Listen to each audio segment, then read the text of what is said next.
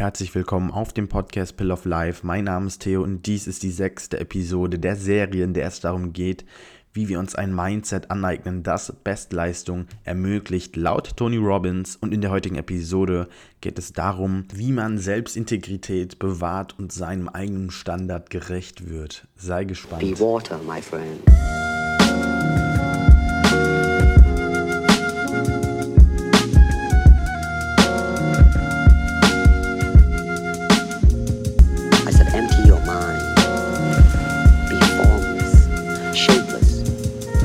Freut mich, dass du eingeschaltet hast und ich heiße dich herzlich willkommen auf dem Podcast Pill of Life.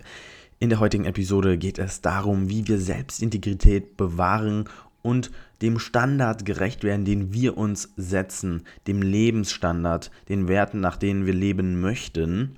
Und in der vorherigen Episode ging es ja darum, dass wir Angst als Motivator nutzen sollten und uns nicht von der Angst in eine Starre versetzen lassen, sondern vielmehr Angst als Signal nutzen, um Bestleistung durchzuführen. Und wenn ich über Selbstintegrität spreche, oder besser gesagt Tony Robbins davon spricht, meint er damit, dass wir mit unseren Handlungen das verkörpern, wofür wir stehen möchten.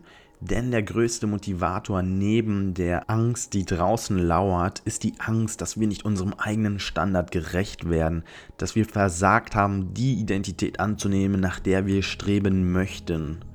Und Tony Robbins erklärt es wie folgt. Der größte Schmerz, den wir im Leben verspüren, ist es, wenn wir versagt haben, nach unserem eigenen Standard zu leben. Wenn wir wissen, wir handeln nicht im Einklang mit uns selbst. Unsere Handlungen reflektieren nicht den Charakter, die Person, die wir sein möchten.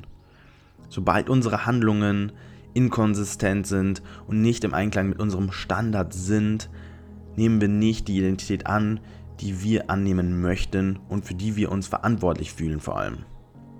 Bedeutet, diese Kluft zwischen Handlungen und der Identität, die wir annehmen möchten, ist der Motivator, von dem er spricht. Anders ausgedrückt bedeutet das so viel wie, dass die größte Antriebskraft von uns Menschen das Bewahren der Selbstintegrität ist. Und wenn du dich jetzt fragst, ist meine Identität nicht abhängig von den Erfahrungen, die ich gemacht habe? Also sind die Erfahrungen, die ich erlebt habe, nicht das, was mich auszeichnet, die Person, die ich jetzt bin, da sagt Tony Robbins eindeutig nein. Vielmehr ist es die Interpretation von deinen Erfahrungen. Also du bist nicht unmittelbar die Erfahrungen, die du gemacht hast, sondern vielmehr, wie du diese Erfahrungen deutest. Und ich denke, das macht ja auch ziemlich Sinn, denn oft ist es so, dass die größten Lehren, also so ist das bei mir so, die größten Lehren, die ich gezogen habe oder die besten Erfahrungen, die ich gemacht habe, waren ursprünglich schlechte Erfahrungen. Also in dem Moment, als ich diese Erfahrung erlebt habe, dachte ich, dass es eine schlechte Erfahrung war. Aber im Nachhinein habe ich erst realisiert, dass diese in Anführungsstrichen schlechte Erfahrung mir so viel Wertvolles gelehrt hat. Und ich kann es ja auch nicht oft genug sagen, das ist in gewisser Weise mein Lebensmotto geworden. Und zwar steckt in allen guten Dingen etwas Schlechtes und in allen schlechten Dingen etwas Gutes.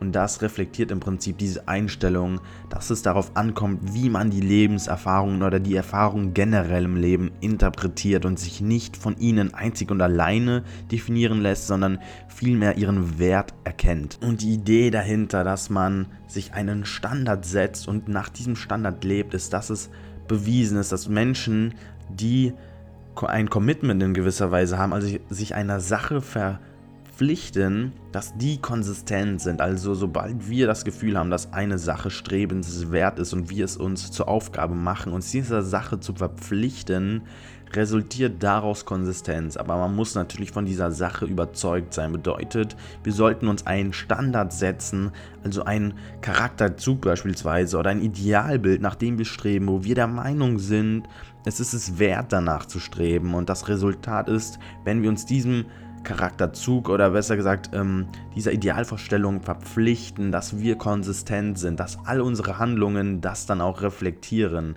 dass das, was wir machen, was wir tun, im Einklang mit diesem Idealbild steht. Und das ist ja auch im Grunde genommen so, dass ähm, die Idee von Idealen im Leben. Man sollte Ideale nicht sehen als eine Kopie, die man sich aneignet, also dass es ein Blueprint gibt. Ich möchte so wie XY sein und damit ich wie XY werde, muss ich YZ machen.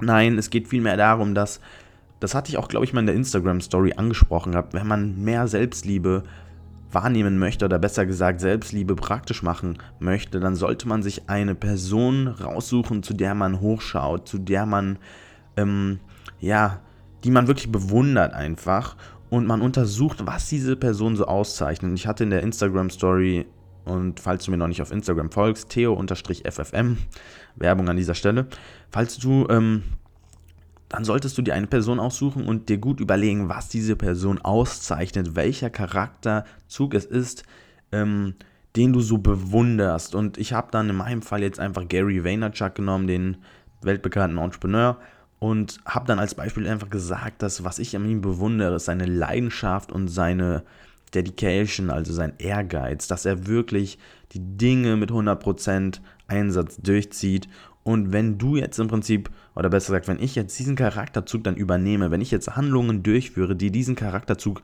verkörpern, dann wäre die Konsequenz ja, dass ich mich selber mehr liebe, weil ich diesen Charakterzug, den Gary so verkörpert, den ich so an ihm bewundere, ja dann auch verkörpere. Und das ist es ja im Prinzip. Es geht nicht darum, eins zu eins wie eine Person zu werden, zu der man hochschaut, sondern dass man die Essenz von einer Person überträgt auf sich, auf seine eigene Persönlichkeit, damit man etwas hat, wonach man streben kann und viel wichtiger, wonach man mit Konsistenz streben kann.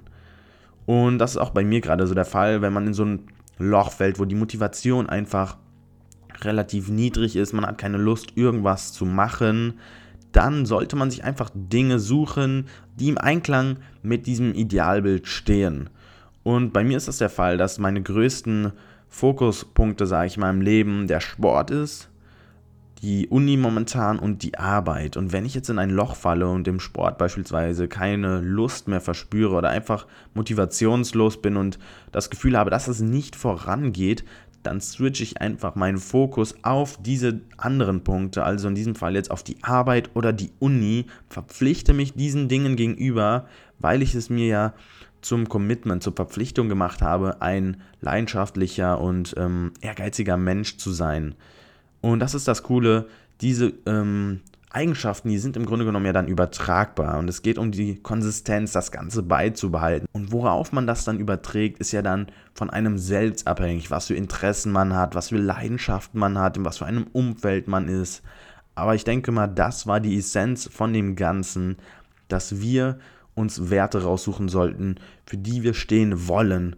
Und es gibt ja auch so einen Spruch, der ist ein bisschen hart, aber der hat etwas Wahres in sich. Und zwar ging der Spruch sinngemäß in die Richtung, dass man sich vor Augen halten sollte oder sich gut überlegen sollte, woran man erinnert werden möchte, wenn man die Welt verlässt. Also angenommen, man wird beerdigt und die Familie ist dort, die engsten Freunde, dann sollte man sich gut überlegen, woran sich diese Personen alle erinnern? Möchte man eine Person sein, die immer viel mehr gegeben hat als genommen? Möchte man eine Person sein, ähm, die ein großes Herz hatte? All diese Dinge sollte man sich überlegen und dann denke ich mir, hat man einen guten Ansporn quasi, so eine Person zu werden. Denn ich will keine Person sein, wo Leute, wenn ich beerdigt werde, mit negativen Erinnerungen zurückschauen und sich nur denken, Alter, dieser Typ, okay, er hat es jetzt nicht verdient, das wäre natürlich hart, wenn die das sagen würden, aber dass sie mit ähm, Groll quasi auf mich zurückschauen. Darum geht es. Ich will jetzt nicht übertreiben, aber ich glaube, du hast die Message verstanden.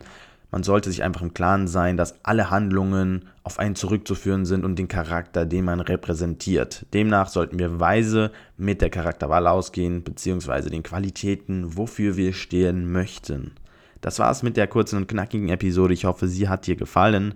Wenn das der Fall ist, würde ich mich über ein Daumen nach oben sage ich schon, nein, kein Daumen nach oben, würde ich mich über ein ehrliches Rating oder Feedback freuen.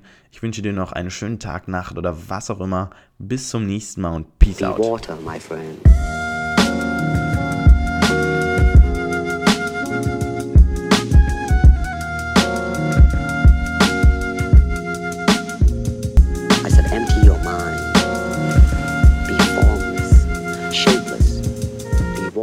My friend.